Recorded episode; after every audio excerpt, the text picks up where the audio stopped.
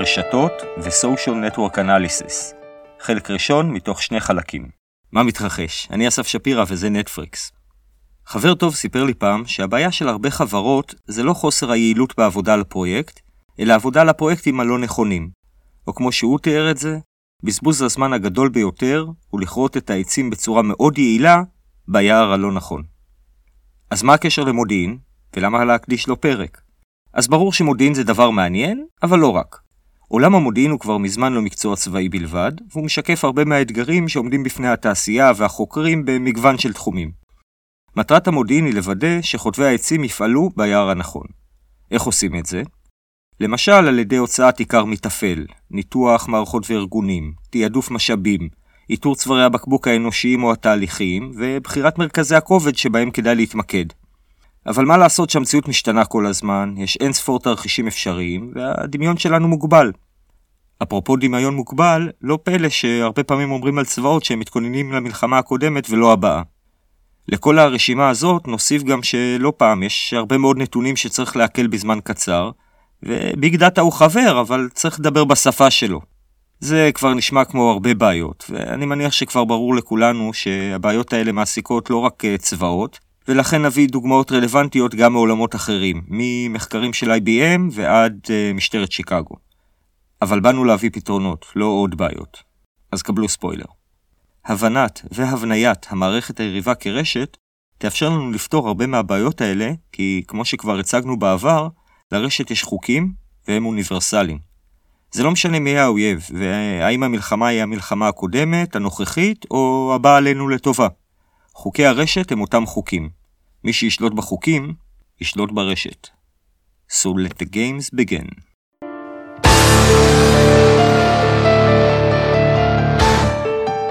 הזקנים שבינינו אולי זוכרים, אלה שעדיין מסוגלים לזכור, את המשחקים ששיחקנו בשכונה. למשל, משחק שני דגלים. מתחלקים לשתי קבוצות, ומי שמביא את הדגל של היריב, מנצח. משחק אחר היה מחניים. אה, כל קבוצה צריכה לפסול את כל חברי הקבוצה השנייה על ידי פגיעה בהם בכדור. והמשחק האחרון שהכי אהבתי היה ארצות, במלעיל. בדיעבד המשחק הזה נשמע לי כמו תחקיר מפחיד בתוכנית עובדה. זה מתחיל בלגנוב עולר או סכין מהבית, כבר, לא נשמע טוב, אה, לסמן עיגול על האדמה ולחלק אותו לשתיים. כל צד צריך לכבוש את השטח של הצד השני על ידי הטלת הסכין לשטח היריב. אם הסכין נתקע באדמה, אז הזורק משתמש בסכין לסמן קו כדי לפרוס את השטח הנכבש. המשחק נגמר אם לצד השני כבר אין מקום לעמוד בו על רגל אחת, או שנשארה לו רק רגל אחת.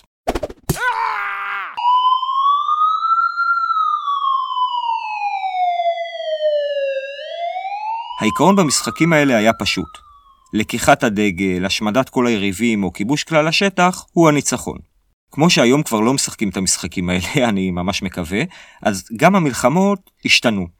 אם בעבר ההריגה של המנהיג או תפיסת הדגל סימנה את סוף הקרב, אז היום האירועים האלה נוטים לסמן דווקא את תחילתו של הקרב הבא, ותראו את המערכות נגד חיזבאללה, חמאס וג'יהאד איסלאמי. אם בעבר הדגש היה על השמדת כלל האויב, הרי שהיום בעידן של אויב סמי צבאי שפועל מתוך שטח אורבני, אז היעד הזה נהיה קשה עד בלתי אפשרי, ונרחיב על זה גם בהמשך. אם בעבר כיבוש השטח של האויב סימל את סוף הקרב, אז היום אחרי שלוש ומשהו אינתיפאדות, אז קשה להגיד שזה המצב. אז איך משיגים ניצחון? שלום זו אופציה, אבל בינתיים יאללה מכות. המושג ניצחון או הכרעה הפך לחמקמק, ומעסיק הרבה גנרלים בסדיר, במילואים, באקדמיה, אז לא נתפלפל או נתיימר לדבר על אסטרטגיה, אה, יש לה כללים משלה. אנחנו נדבר על העולם האופרטיבי והטקטי שנמצאים רמה אחת מתחת. העולם שבו צריך פחות דיונים ויותר uh, מעשים. כאן נכנס המודיעין לתמונה כגורם שאמור לסייע למפקד למצוא את התורפה של היריב ולסייע בהכרעה שלו. אז בעבר, המפקד לא היה צריך את המודיעין בשביל זה. המפקד ידע שאם יהרוג את המלך היריב, או את כל הצבא שלו, או יכבוש את כל האדמה שלו, הוא ינצח. היום זה קצת יותר מורכב, אבל עדיין למפקד יש לעיתים יתרון על קצין המודיעין. הדבר בולט בעיקר במסגרות הטקטיות. קצין המודיעין הוא לרוב קצין צעיר יחסית, ולעומתו המפקד הוא לרוב אה, דמות מנוסה, אבל יותר מזה. המפקד יודע על האויב יותר מקצין המודיעין, בגלל שלא למפקד ולאויב יש משהו במשותף. שניהם חולקים את אותו מרחב, ושניהם מחפשים את הדרך הטובה ביותר לנצל אותו. כלומר, המפקדים משני הצדדים הם למעשה קולגות עם מטרות מתחרות. מכיוון שהמפקד יודע איך הוא רוצה לנצל את המרחב, הוא מניח שהמפקד היריב יעשה ככל יכולתו למנוע את זה ממנו. ולכן יש לו סל כלים אולי יותר טוב משל קצין המודיעין, להבין מה יעשה האויב. מפקדים בחיל האוויר נמצאים בפוזיציה קצת שונה. אם פעם היריב של חיל האוויר היה חיל האוויר של הצד השני, אז היום האיום הזה קצת יצא מהאופנה, ולמפקד בצד החיל האווירי לא נשאר פרטנר בצד השני שחולק איתו את אותו מרחב או אותה לוגיקה. לכן בשביל לבצע את המשימה שלו, המפקד הזה חייב להישען מאוד על המודיעין, וזה גם בגלל ההיעלמות של האויב משדה הקרב. בעבר, האויב לא רק שהיה גלוי, הוא לפעמים אפילו שאף להיות גלוי, ולו בשביל להרתיע, כמו למשל הכניסה של צבא מצרים לסיני ב-1967. הצבא המצרי נכנס באופן מוצהר לסיני כדי אה, להפגין סולידריות עם אה, סוריה, בת הברית, שהייתה במצב מתיחות צבאי עם ישראל. אגב, הכניסה הפומבית של הצבא המצרי לשטח המפורז בסיני תרמה מן הסתם לאסקלציה הכללית שהובילה למלחמת ששת הימים. אז בניגוד לימים הטובים ההם, אז כיום, האויב החליף את שדה הקרב, אה, ופועל בעיקר בשטח אורבני, ומנצל אותו להיעלמות ולהסתתרות. אויב שלא ניתן לראות בעין הוא האתגר של המפקד והמשימה של המודיעין. המשימה הזאת נחלקת לשני שלבים. שלב נוהל הקרב, כלומר ההיערכות טרום הלחימה, ושלב ניהול הקרב, השלב בו כבר החל החיכוך עם האויב. היתרון של ההיערכות המקדימה בשלב נוהל הקרב הוא שיש זמן להיערך ולתרגל. החיסרון הוא שמרגע שמתחילה הלחימה, המציאות משתנה, והניתוח שעשינו עד עכשיו כבר פחות רלוונטי. תמונת המודיעין שמספק קצין המודיעין היא סטטית. גם הניתוח הטוב ביותר שקצין המודיעין יכול להציג למפקד של אה, מרכזי הכובד, התורפות וצווארי הבקבוק של האויב, עדיין יכול להיות לא רלוונטי לאור החיכוך לקראת הקרב ובמהלכו. מרכזי כובד יכולים להשתנות ותורפות חדשות יכולות לצוץ כהזדמנות. שלב ניהול הקרב מתאפיין בערפל הקרב, ונקרא גם אה, ממלכת אי הוודאות. בממלכה הזו יש רק שני דברים שלא משתנים. הקרקע וחוקי הרשת. כמו שכל פרק מודיעיני אופרטיבי בפקודת הקרב מתחיל בסעיף הקרקע, כך גם ניתוח רשתי ממפה לנו את הדאטה ומצביע לנו על ההזדמנויות והסיכונים שבו. למשל, את השאלה מהם שטחי המפתח, נוכל להמיר לשאלה מהם מרכזי הכובד של הרשת. כמו היחס בין מפה לקרקע, כך הרשת לארגון, רק ברזולוציה טובה יותר. את הקרקע חוקר המודיעין שנים רבות, לעומת זאת, ניתוח רשתות זה מקצוע חדש יחסית במודיעין, שתחילתו במאה ה-21 עם העלייה למודעות של רשתות הענק. לניתוח הרשתי, ויותר מזה לחשיבה הרשתית, יש תפקיד גדול בנוהל הקרב ובניהול הקרב, ואפילו בעיצוב מהות הקרב, כפי שנראה בדוגמאות הבאות. השימוש בניתוח רשתי לצרכים צבאיים התחיל בעצם ב-9-11, אה, גל הפיגועים הקטלני ב-2001 של אה, ארגון אל-קאעידה על קרקע אמריקאית. הכשל בזיהוי ההתארגנות גרר גל של מחקרים שהמטרה שלהם הייתה להראות שההתארגנות לפיגוע פעלה כרשת ושחשיבה רשתית הייתה מציפה את ההתארגנות הזאת ואת מרכזי הכובד שבה. אחת מהטענות נגד המודיעין האמריקאי ב-9-11 הייתה שהם הסתכלו על ההתארגנות של האויב ידיעה ידיעה, פעיל פעיל, בחשיבה של בודדים, במקום לחשוב על האויב כרשת. החשיבה הרשתית הפכה להיות מרכזית יותר במהלך הקמפיינים הצבאיים של מדינות הקואליציה בעיראק ובאפגניסטן. האויב לא התנהג כצבא סדיר, כזה שהגנרלים היו רגילים לחשוב עליו, והוא נראה להם מבוזר ולא היררכי. מאיפה מתחילים ואיך מכריעים יריב שכזה. אז דרך ניסוי וטעייה, הצבא האמריקאי החל לאמץ צורת מחשבה רשתית שבאה לידי ביטוי בכמה מימדים. הסיפור המוכר הוא לכידתו של סדאם חוסיין. הצבא האמריקאי בעיראק ניסה מספר שיטות ללכוד את המנהיג העיראקי. אחת המפורסמות הייתה שיטת הקלפים, שהעידה על חשיבה בגישת התרחיש, או סינריו דריבן. גישה זו מבוססת על ניסיון ואינטואיציה. מכיוון שסדאם עמד עד אותו הזמן בראש מערכת היררכית ארגונית, גישת התרחיש המירה את ההיררכיה של השלטון העיראקי הישן להיררכיה של חפיסת קלפים, שהאס היה סדאם. אולי במסגרת של ניסיון מודיעיני ולוחמה פסיכולוגית, חולקו הקלפים עם התמונות של המבוקשים ברחבי עיראק, ופרסים מקרי ערך, נגיד עז פעמון, הוצאו למוצא הישר. הבעיה היא שהארגון של סדאם באותו זמן השתנה מהותית, ועץ המבנה הישן כבר לא תיאר מה הארגון שלו עושה בזמן אמת. כפי שהזכרנו בפרק על אה, מדדי המרכזיות, היכולת של עץ מבנה לתאר לנו מי הגורם המרכזי בארגון, מי מחזיק את הידע, או מה הארגון עושה בזמן אמת, היא מוגבלת. מה שעזר למצוא את סדאם, לפי מקורות זרים, הייתה הרשת.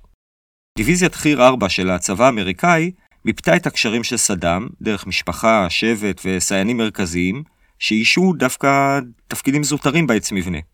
מפת הקשרים הזו הובילה בסוף ללכידתו. עץ המבנה ההיררכי של השלטון העיראקי פשוט לא סיפר את הסיפור הנכון של המציאות, לעומת רשת הסיינים של סדאם, שכן סיפרה.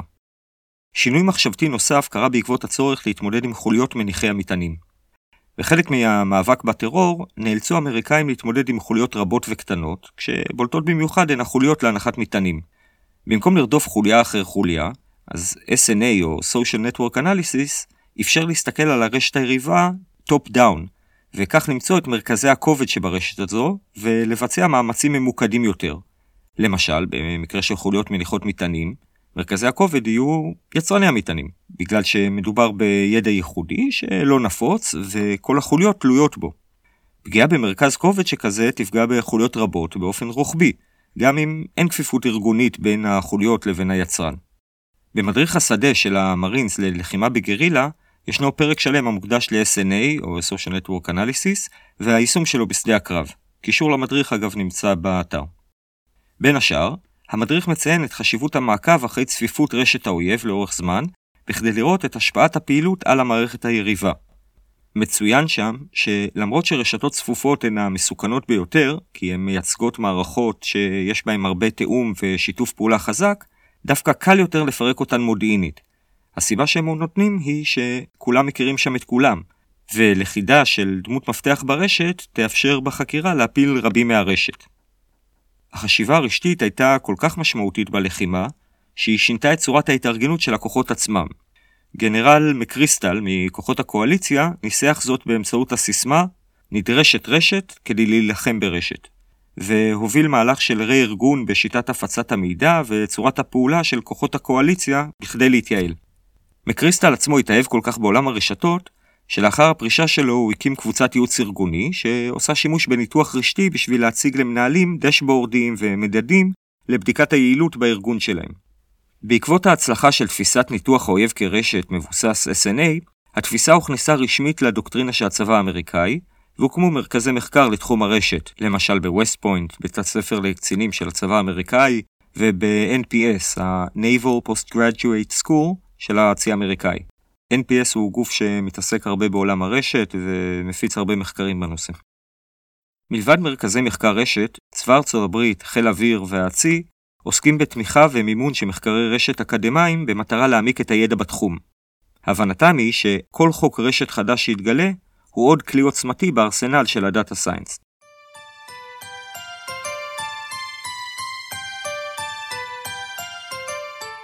מחקר רשת הוא קריטי להצלחת המודיעין, משלבי האיסוף וההתרחבות ברשת היריבה, ועד למחקר הרשת וחילוץ התובנות ממנה. לפיכך, התעמקות במחקר הרשת הוא לקח חשוב לכל ארגון, אבל השימוש הצבאי והמודיעיני ב-SNA לא עבר ללא ביקורת. אחת מהטענות נגדו הייתה של פרופסור רוג'ר מגינטי, מומחה לסכסוכים ושלום, שטען שמיטוט רשתות היריב מחסלות הנהגה אפקטיבית בצד השני, והדבר מקשה על סיום הסכסוך. בנוסף, ניתוח רשתי לא מאפשר להבין את סיבות השורש לפעולה של היריב, אלא מתמקד בפעילות על פני השטח בלבד. ביקורת נוספת על ניתוח רשתי רחב הועלתה ב-2013 על ידי הקונגרס האמריקאי, שהאשים את ה-NSA בשימוש במידע אזרחי לצורך הניתוחים שלו. ה-NSA, ולא להתבלבל עם SNA, הוא ה-National Security Agency. לפי פרסומים זרים, ה-NSA הוא ה-8200 האמריקאי, וגם הארגון שבכל סרטי המתח הוא משמש כאח הגדול, האפל והמסתורי שמנסה לסכל את המהלכים של הגיבור. אם בעבר היכולת לעשות שימוש רחב במאגרי מידע הייתה מוגבלת, אז בעידן ניתוח רשתי ויכולות big data, מידע של אזרחים תמימים יכול היום להיות מנותח במהירות ולהפוך לקורבן של אלגוריתמיקת הרשת. נציגי ה-NSA בשימוע בקונגרס הכחישו שהם מבצעים האזנה לאזרחים, וטענו שהם חוקרים רשתות מעגל שלישי של טרוריסטים בלבד. למה הכוונה? מכיוון שמהסיפור הזה ניתן ללמוד לא רק על שיטות המחקר המודיעיני, אלא גם על איסוף מידע ברשת, אז נרחיב קצת על הנושא ונעזר גם במה שלמדנו מפרקים קודמים. אז קודם כל, כשה-NSA אומר שהוא משתמש בנתונים של מעגל שלישי, מה זה אומר? מעגלים היא שיטת איסוף ומחקר דאטה. החוקר בוחר יעדים או עוגנים בדאטה, ואוסף את הקשרים שלהם. נגיד, ברשת פייסבוק נבחר את מר אה, ישראל ישראלי ואת המעגל הראשון שלו, כלומר החברים שלו. המעגל השני של ישראל יהיה החברים של החברים שלו, וכך המעגל השלישי יהיה חברים של חברים של חברים. רשתות שנוצרות בשיטה כזו נקראות גם רשתות אגו, ושיטת איסוף זו נקראת גם snowballing, או איסוף בצורת כדור שלג מתגלגל. לינקדאין, למשל, עושה שימוש בשיטה הזו כדי להציע למשתמשים להרחיב את מעגלי ההיכרות שלהם, על ידי הצעת חברות לאנשים מהמעגל השני שלהם. משתמשי לינקדאין שעשו שימוש ב feature הזה, בטח גילו שאת רוב האנשים האלו, שמהמעגל השני, הם בכלל לא מכירים. נשמע קצת מוזר, האנשים האלה רחוקים מאיתנו מרחק צומת אחד בלבד ברשת, אז למה אנחנו לא מכירים אותם? זה הזמן להיזכר בפרק על קהילות ברשת, בו הזכרנו את גרנובטר. גרנובטר היה החוקר שכתב את המאמר המצוטט ביותר בתחום הרשת, שנקרא עוצמתם של הקשרים החלשים. מעבר לתובנות הידועות מהמאמר, עליהן כבר דיברנו בפרק ההוא, גרנובטר מביא במאמרו תובנה נוספת שעולה ממחקרו אודות תנועת המידע ברשת, והיא שמידע נוטה לדעוך אחרי המעגל הראשון והשני של האגו. על תופעה זו הרחיב והעמיק חוקר בשם רובין דנבר, אנתרופולוג שעסק במחקר של קופים. דנבר שם לב לתופעה מעניינת, והיא שיש גבול למספר של קופים שיכולים לפעול יחד כקבוצה. דנבר הרחיב את המחקר שלו לבני אדם, וגילה שהמספר נותר די זהה. תקרת הזכוכית של קבוצה שבה כולם מכירים את כולם הוא כ-150, וברוב הפעמים נמוך יותר. המספר הזה מוכר כיום כמספר דנבר. טענתו של דנבר היא שהיכולת הקוגניטיבית שלנו לא מאפשרת לנו לשמר כמות קשרים משמעותית שגדולה מהרף הזה. אנחנו יכולים להכיר יותר מ-150 אנשים, אבל את אלה שחצו את מספר הדנבר שלנו, אנחנו נכיר באופן שטחי ביותר. למשל, אה, נכיר אותם כמוכר בסופר, או השכן הנחמד מלמעלה. לפי חוק דנבר, מסגרות ארגוניות השתנו אחרי שהן חוצות את הרף של ה-150, ולרוב פחות.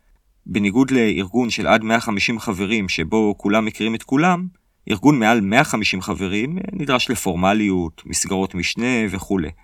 זה למשל הסיבה שמסגרות לחימה קטנות, למשל פלוגה, מכילות כ-100 פרטים.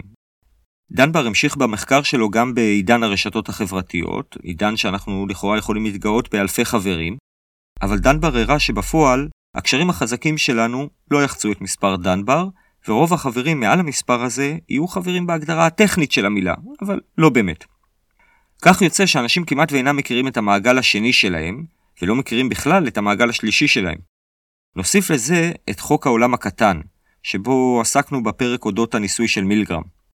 החוק קובע שככל שהרשת גדלה יותר, כלומר ככל שיש בה יותר צמתים וקשתות, כך המרחק הממוצע בין הצמתים דווקא קטן. חוק זה הוא לכאורה פרדוקס, אבל הסיבה לכך היא שככל שהרשת גדלה, צמתים יוצרים יותר קשתות, שמחברות בין אזורים רחוקים ברשת, וכך מצמצמים את המרחק בין קצוות הרשת. באותו פרק הראינו גם שאין הרבה ביסוס לאמירה הפופולרית שגורסת שכל אחד ברשת מרוחק רק שישה צעדים או שישה מעגלים מכל אחד אחר, מה שנקרא חוק ששת הצעדים או Six Degrees of uh, Separation. אבל מצד שני, שישה מעגלים מצומת זה עדיין נתח גדול מהרשת. גם איסוף של שלושה צעדים או מעגלים, כפי שעשה NSA, יחזיר לנו נתח לא מבוטל של הרשת. בגלל זה קשה להגדיר מחקר בסדר גודל כזה כמחקר ממוקד. אז אם נסכם את השורות התחתונות מהמחקרים של גרנובטר, דנבר וחוק העולם הקטן, אז איסוף שמתבסס על מעגל שלישי של טרוריסטים, יחזיר קודם כל הרבה מאוד דאטה, שיהיה כמעט בהגדרה של אזרחים תמימים, בגלל שאנשים לא אמורים להכיר את המעגל השלישי שלהם, וההשפעה שלהם על המעגל הזה היא זניחה במקרה הטוב. אבל מכיוון שאני לא רוצה שה-NSA יציעו פרס על הראש שלי, אז נשים מהר מעברון.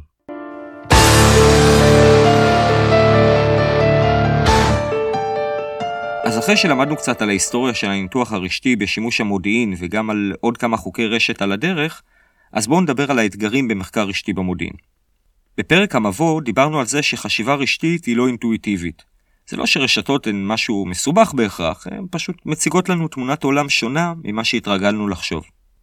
הצורך בשינוי צורת החשיבה הוא האתגר הכי גדול בהטמעה של חשיבה רשתית בעולם המודיעין, והוא בא לידי ביטוי בשלושה מתחים מרכזיים. הראשון הוא המתח בין המחקר האיכותני, שהוא הלחם והחמאה של עולם המודיעין, לעומת המחקר הכמותני, שהוא הילד החדש של אה, מהפכת הדאטה. המתח השני הוא המתח בין החשיבה הטורית לחשיבה הרשתית. דיברנו על המתח הזה קצת בפרק המבוא ונרחיב עליו כאן. המתח השלישי הוא בין חשיבת התרחיש, גישת ה-scenario driven, לעומת גישה מוכוונת נתונים או data driven. אז בואו נתחיל באתגר הראשון, המתח בין המחקר האיכותני למחקר הכמותני. מתח זה מאתגר את ההטמעה של החשיבה הרשתית ו-SNA בפרט, אבל גם את ההטמעה של עולם הדאטה סיינס בכלל. למרות שמודיעין היא דיסציפלינה יחסית צעירה בעולם הצבאי, פלוס מינוס 200 שנה, זה עדיין מספיק זמן לייצר מתודולוגיה. בבסיס המתודולוגיה עמדה ועומדת הידיעה המודיעינית. ב-200 שנה האלה המודיעין ניסה להשיג ידיעות, לאבד את הידיעות ולהפיץ לגורמים הרלוונטיים את הידיעות. 200 שנה זה הרבה זמן כשחושבים על זה. וכשמדברים על מחקר ידיעות, בעצם מדברים על המחקר האיכותני. אמ"ן למשל, אה, אגף המודיעין, הוא מקום ראשון בעולם ושני בארץ לקרוא ידיעות, כלומר small data, ולהפוך אותן לידע. הידיעות עליהן מתבסס המודיעין הן אינטואיטיביות. יכול להיות שהן מסולפות, מעוותות או מתארות רק חלק מהמציאות, אבל הן מנוסחות באופן קריא בהגדרה שלהן. דאטה הוא פחות קריא, ולכן זה לא מפתיע שכשהגיע ה wave הזה של עולם הדאטה לעולם המודיעין, הפליאה ממנו והחשש ממנו הלכו די יד ביד. התנגדות נפוצה למחקר מבוסס דאטה הוא למשל בעיית ההרמטיות. הדאטה הזמין הוא לא בהכרח כל הדאטה שיש, אז איך אפשר לייצר ממנו תובנות אם הוא עלול להיות מוטה? הגישה הזו מבוססת על הנחה, כנראה תת מודעת, שהידיעות הבודדות שכן מונגשות לחוקר הן מדגם מייצג מספיק של המערכת היריבה, ולזכות אלה שטוענים ככה, יש על מה להתבסס. איסוף הידיעות הוא תהליך שנבנה על סמך שנים רבות של ניסיון ואינטואיציה, ניסוי וטעייה. אבל עדיין קשה להתחמק מהאירוניה בטענה הזו, כי המחקר מבוסס הידיעות הוא למעשה מוטה בסדרי גודל ממחקר הדאטה. הידיעות הבדידות עליהן מתבסס המחקר מהוות הרי שברי אחוז זעירים מהמידע הקיים, ולמרות זאת, ברוב הידיעות המודיעיניות לא מופיעה הודעת אזהרה. תשומת לב, המידע כאן הוא רק חלק פצפון מהנתונים. דווקא מחקר מבוסס נתונים יכול למצות את כלל המידע הזמין, וכמובן שבהיעדר מידע אין מחקר נתונים, אבל גם אין שום מחקר אחר, פשוט כי אין נתונים. במקרה כזה, דווקא ה-SNA או Social Network Analysis נותן מענה טוב למיפוי המידע הקיים. הבניית הדאטה כרשת והחלוקה שלו לקהילות תאפשר במהירות רבה למפות איזה קהילות נגישות לנו ואיזה קהילות חסרות, וכך גם לעזור לכוון את המשאבים לקהילות שהחסרון שלהן מהווה פער. יותר קשה לאתר פערים בתמונה האיסופית כשמסתכלים על העולם עץ עץ או ידיעה ידיעה, במקום להסתכל על כל היער שנגיש לנו. מכיוון שמחקר איכותני הוא משאב צר כמעט בהגדרה, המחקר הכמותני הוא כלי מצוין להכווין את המחקר האיכותני ולמקסם את האפקטיביות שלו. אז איך גורמים לאנשים לעשות שימוש מושכל בדאטה? הבעיה היא כמובן לא רק טכנית, כלומר, ידע טכני באיך לחלץ נתונים לא מספיק, ונסביר. מודיעין זה מידע רלוונטי, בזמן רלוונטי, לגורם הרלוונטי. ההגדרה של מודיעין לא הושלמה בלי כל חלקי המשפט. בלי אחד מהסעיפים שהזכרתי, המודיעין הופך לרכילות. אז כך גם תוצרי ה data analyst, שהתפקיד שלו הוא, כמו שאמרנו, לספר סיפורים על הדאטה. אם נביא נתונים, אבל לא נוכל לתווך אותם באופן רלוונטי, אז נשאר עם רכילות דאטה. לדעת לגשת לנתונים ב-SQL ולעבד אותם בפייתון זה חשוב, אבל לדעת להסתכל על הדאטה ולתת תובנה לגורם הרלוונטי זה קריטי. הסיפור שנספר על הדאטה מאפשר לתווך בינו לבין הפעולה הנדרשת. בלעדיו, אנחנו נשאר עם אסופת נתונים לא רלוונטית. הערכתי הצנועה היא שבמסגרת המודיעינית, השריר הזה של לספר סיפורים על הדאטה הוא קצת מלוון, וכדי לחזק אותו, צריך לתרגל אותו, אין קסמים. מחקר רשתי הוא כמו אימון TRX על דאטה. אני מקווה שאני משתמש בדימוי הנכון, כי לא ניסיתי TRX, אבל זה... הסתכלתי מהצד וזה נראה אינטנסיבי. מחקר רשת מאמן שרירים רבים, ומאפשר לנו להכיר את הדאטה שלנו טוב יותר, לגלות את התנהגות הרשת, וגם לשפר את האינטואיציות שלנו לגביה. הידע הבסיסי הזה יעזור לנו לנתח את מה שמעניין אותנו ברשת ובדאטה. תרגולים אלה יכולים לכלול ניסיון להבין למשל באמצעות החלוקה לקהילות, לפי איזה היגיון בנויה הרשת היריבה. האם הוא היגיון גיאוגרפי, ארגוני, האם הרשת גדולה, קטנה, צפופה, מלוכדת, וכמובן, זיהוי מרכזי הכובד ברשת, בין אם אלה קהילות מרכזיות ברשת, או מרכזי כובד בתוך הקהילות שמעניינות אותנו, ועל כל אלה לנסות לספר את הסיפור, כלומר, להסביר למה אלה מרכזי הכובד. מובן מאליו שכמו שהמחקר הכמותני משלים את האיכותני, אז גם המחקר האיכותני משלים את הכמותני. שימוש נכון במחקר האיכותני יכול לעזור לנו להסביר את התוצאות שקיבלנו במחקר הכמותני. ולפעמים אין מה לעשות. fake it till you make it. נדרש ממפקד או ממנהל לדרוש תובנות על בסיס נתונים, גם אם התובנות יהיו בנאליות, עד שהשריר יתחזק ואפשר יהיה להביא תובנות טובות יותר. ו disclaimer קטן. אז חשוב לזכור שלרשת יש חוקים, הם מבוססים מדע, אבל השימוש בהם והתובנות הם של החוקר.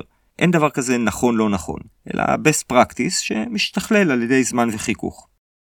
אז זה היה האתגר הראשון שדיברנו עליו בקושי לחשוב רשתית. האתגר השני שהזכרנו הוא המתח בין אותה חשיבה רשתית לחשיבה הטורית. בפרק המבוא הבאנו כדוגמה לשוני בין החשיבה הטורית לחשיבה הרשתית את המאמצים של משטרת שיקגו להפחית את מקרי הירי בעיר. כדי להילחם במכה הזאת, משטרת שיקגו נקטה בשתי שיטות, הטורית והרשתית. כמו שאמר פעם מישהו, אנשים תמיד יבחרו את הגישה הנכונה יותר, אחרי שהם ניסו את כל האופציות האחרות. מאחורי השיטה הטורית עמד הרעיון לתת ציונים לכל תושב על סמך פיצ'רים, כדי לקבוע את רמת המסוכנות שלו והקשר שלו לירי. וככה ב-2013 נוצר מאגר נתונים כתוצר של השיטה, שהכיל רשימה של 400 אלף איש, שנקראה רשימת יעדים אסטרטגית, או Strategic Subjects List, SSL. 400 אלף איש זה אחוז לא קטן מאוכלוסיית שיקגו. הבעיה בשיטת הרשימה הייתה שלא הייתה בשיטה.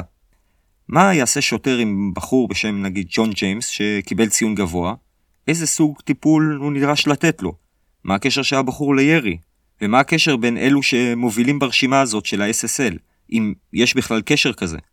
התוצרים של השיטה היו קופסה שחורה, ללא הקשר. לא היה סיפור לספר על הדאטה, ובגלל זה תוצרי השיטה לא אפשרו פעולה אפקטיבית. עיקר השימוש ברשימה הזאת היה מעצר של המובילים ברשימה, כל אירוע ירי. שזה היה אקט שרירותי שנבע מרשימה שרירותית. ב-2016 חלה קפיצה משמעותית במקרה הירי בעיר, ויכול להיות שזה היה הקטליזטור לשיתוף פעולה של משטרת שיקגו עם הפרופסור בעל השם המגניב, פאפה קריסטוס. פאפה קריסטוס. פאפה קריסטוס, סוציולוג וחוקר רשת, ניגש אחרת לבעיה. מבחינתו, אלימות היא כמו מגפה. ואיך מבינים התפשטות של מגפה? אז ב-2020 אנחנו כבר אה, למודי קורונה, ויודעים איך לעשות שימוש במחקר רשתי. אז מה שפאפה קריסטוס עשה, הוא להבנות את נתוני המשטרה כרשת, בדגש על רשימת המעצרים, וזה כדי לבחון את רשת הפשיעה בשיקגו. ברשת שהוא בנה, המעצר המשותף של העבריינים היווה את הקשרים ברשת. ככה מופו הקשרים בין הגורמים המוכרים למשטרה, ועל ידי זה ניתן היה לזהות את מרכזי הכובד של הגורמים המעורבים בירי. אבל יותר חשוב מזה, את ההקשר והסביבה שבה הם פועלים. חלוקת הרשת לקהילות אפשר לראות איזה אזורים ברשת מועדים להיות מעורבים בתקריות ירי, מי הגורמים המשפיעים על זה, ואפילו לזהות גורמים שנמצאים בסיכון גם אם לא היו מעורבים בתקריות ירי עד אותו רגע, אבל הם חלקו את הקהילה עם אנשים מעורבים בתקריות ירי. עם זאת, ברור שיש bias אה, בדאטה, המידע בנוגע למעצרים הוא מוטה, בגלל שהמשטרה לא עוצרת אנשים באופן רנדומלי, אני מקווה. מחקר רשתי הוא עוצמתי, אבל הוא לא קסם, הוא לא תחליף להיכרות מקצועית. אז כך למשל, השוטרים הספקנים הצביעו בפני אה, פאפה קריסטוס על זה שאחד מהגורמים שהיוו מרכז כובד ברשת היה השתיין של העיר. הבחור, כנראה טיפוס ססגוני, הרבה לשתות ולהיעצר, והיה ברור לכל שוטר שלמרות שהוא מאוד מרכזי ברשת, הוא לא באמת מרכז כובד ברשת הפשיעה.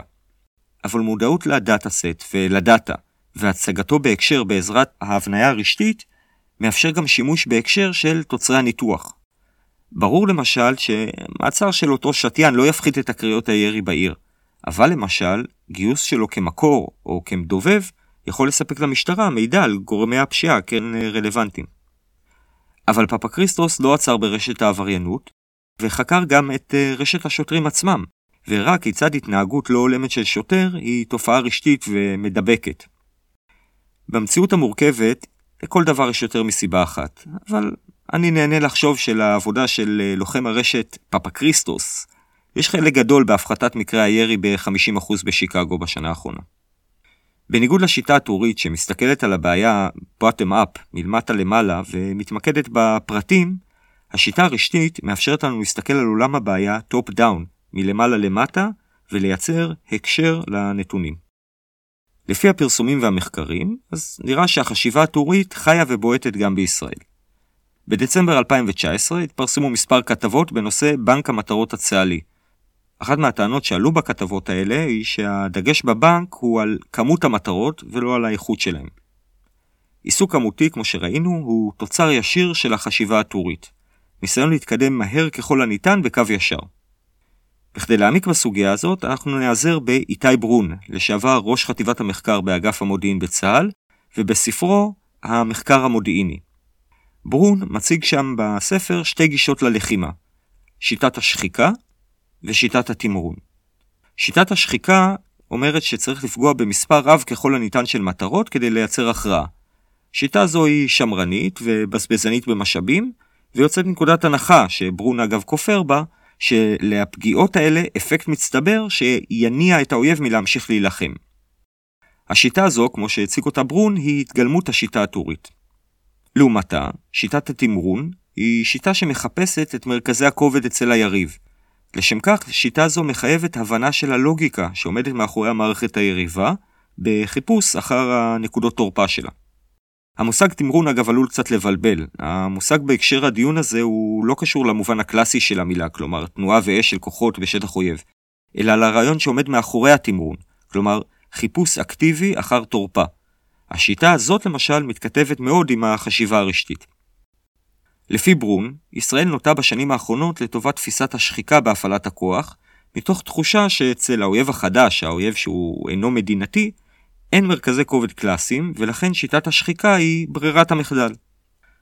הדברים שברון אומר מצביעים על צורת החשיבה הבינארית שבה אנחנו לוקים כשאנחנו מסתכלים על המערכת היריבה.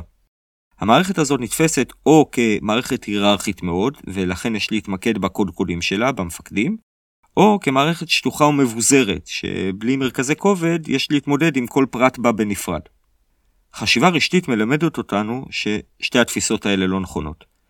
אין ארגון שההיררכיה בו היא חזות הכל, ואין מערכת שיכולה לעבוד בצורה כל כך מבוזרת.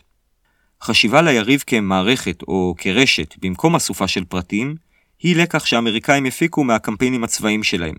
מרגע שאנחנו מבינים שאנחנו ניצבים מול מערכת, הרי שמעצם הגדרתה היא בפועל רשת. ברגע שאנחנו מבינים שמערכת היא רשת, אנחנו יכולים להקיש שיש בה חוקים. והחוק מספר 1 הוא הפאורלו, ולכן תמיד יהיו ברשת מרכזי כובד. בפרק בנושא הפאורלו, למדנו שרשתות הן לא שטוחות או אקראיות, אלא שיש בהן מרכזי כובד, ויש לכך סיבה אבולוציונית. מרכזי הכובד מאפשרים עבודה יעילה יותר של הרשת, והם עמידים יותר לפגיעות רנדומליות. בהינתן שהרשת היריבה חשופה בפנינו, אז היתרון של קצין המודיעין הוא ברור. פגיעה לא רנדומלית ברשת, אלא כזו שמתמקדת במרכזי הכובד, תאפשר מיטוט מהיר של הרשת, ואחיזה במרכזי הכובד תאפשר הבנה של כלל הרשת, מה שנקרא המעט שמחזיק מרובה. וניתן דוגמה. נניח שבניתוח רשתי של יחידה צבאית מסוימת, נזהה שהצומת המרכזי ביותר הוא של קצין הלוגיסטיקה. אלה הנתונים. מכאן נוכל להסיק שצוואר הבקבוק של היחידה באותה עת הוא לוגיסטי, בגלל שזהו מרכז הכובד שלה. לפי היגיון הפאורלו, פגיעה בצומת המרכזית הזו תשבש משמעותית את יכולת היחידה לפעול. המחקר הכמותני שלנו הצביע על מרכז כובד, ועכשיו ניתן למקד את המחקר האיכותני בשאלה למה זה מרכז הכובד, וזה בשביל לאפשר לספר את הסיפור. מחקר ממוקד בסוגיה הזו יוכל אולי לגלות לנו למשל שהסיבה היא מחסור במזון ביחידה, או שהלוגיסטיקה היא קריטית כי הם אה, עוברים ממקום למקום וכדומה. הניתוח הרשתי מאפשר לנו להבין מה מניע את פעילות היריב, וגם מצביע לנו על הדרך לשבש את הפעילות הזו. אבל בלי המחקר האיכותני שישלים לנו את המחקר הכמותני, אז הטיעון בעד להתמקד במרכזי הכובד הוא קצת טאוטולוגי. כי מה אנחנו אומרים בעצם? שמרכזי הכובד הם משמעותיים כי הרשת של היריב החליטה שהם כאלה. אולי הם לא נראים משמעותיים לנו, אבל הם חשובים למערכת היריבה. אז לאלה שמודאגים מטאוטולוגיה, ואולי קצת בצדק, כי זיהוי מרכזי כובד הוא פחות טריוויאלי ממה שזה נשמע, אז אני ממליץ לחזור לפרק מדדי מרכזיות ולפרק קהילות ברשת, שם אה, דנו לעומק מתי מרכז כובד הוא משמעותי או לא. אני פשוט לא רוצה לטרחן שוב. אבל רגע, אם לפי הפאורלו תמיד יש מרכזי כובד ברשת, אז גם אם נפגע במרכזי הכובד, לפי הלוגיקה של הפאורלו עצמו, אמורים להיווצר מרכזי כובד חדשים שיחליפו אותם. אז מה עשינו פה בעצם? אז התשובה היא שזה נכון, מרכזי כובד חדשים תמיד יצוצו. אבל פגיעה במרכז כובד מאלצת את היריב לאלתר.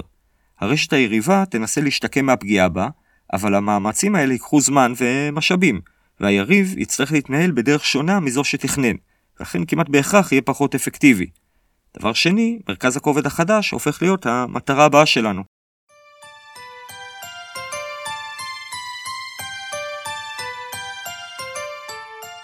עד כאן חלק ראשון. המשך בחלק השני והאחרון, שם אה, נדבר על האתגר השלישי והאחרון לחשיבה הרשתית, והוא המתח בין גישת התרחיש לגישה המוכוונת הנתונים, ה-Data Oriented. ננסה לראות איך לפתור את מגבלות הדמיון שלנו בעזרתו האדיבה של המאפיונר על קפונה והקשר היהודי, אבל הכי מעניין, ננסה להבין איך לענות על אחת מהבעיות המודיעיניות הקשות ביותר. איך נעלה על מה שלא ידענו שלא ידענו, או ה-unknown unknown. תשומת לב שנטפריקס זמין מהיום גם באפליקציית עושים היסטוריה, מוזמנים לחפש אותנו גם שם. בנוסף למדל של הפרקים ו/או להרחבות, מוזמנים להיכנס לאתר snapod.net שזה SNA פודקאסט. תודה ללהקת קומפייל על המוזיקה. נתראה בפרק הבא של נטפריקס.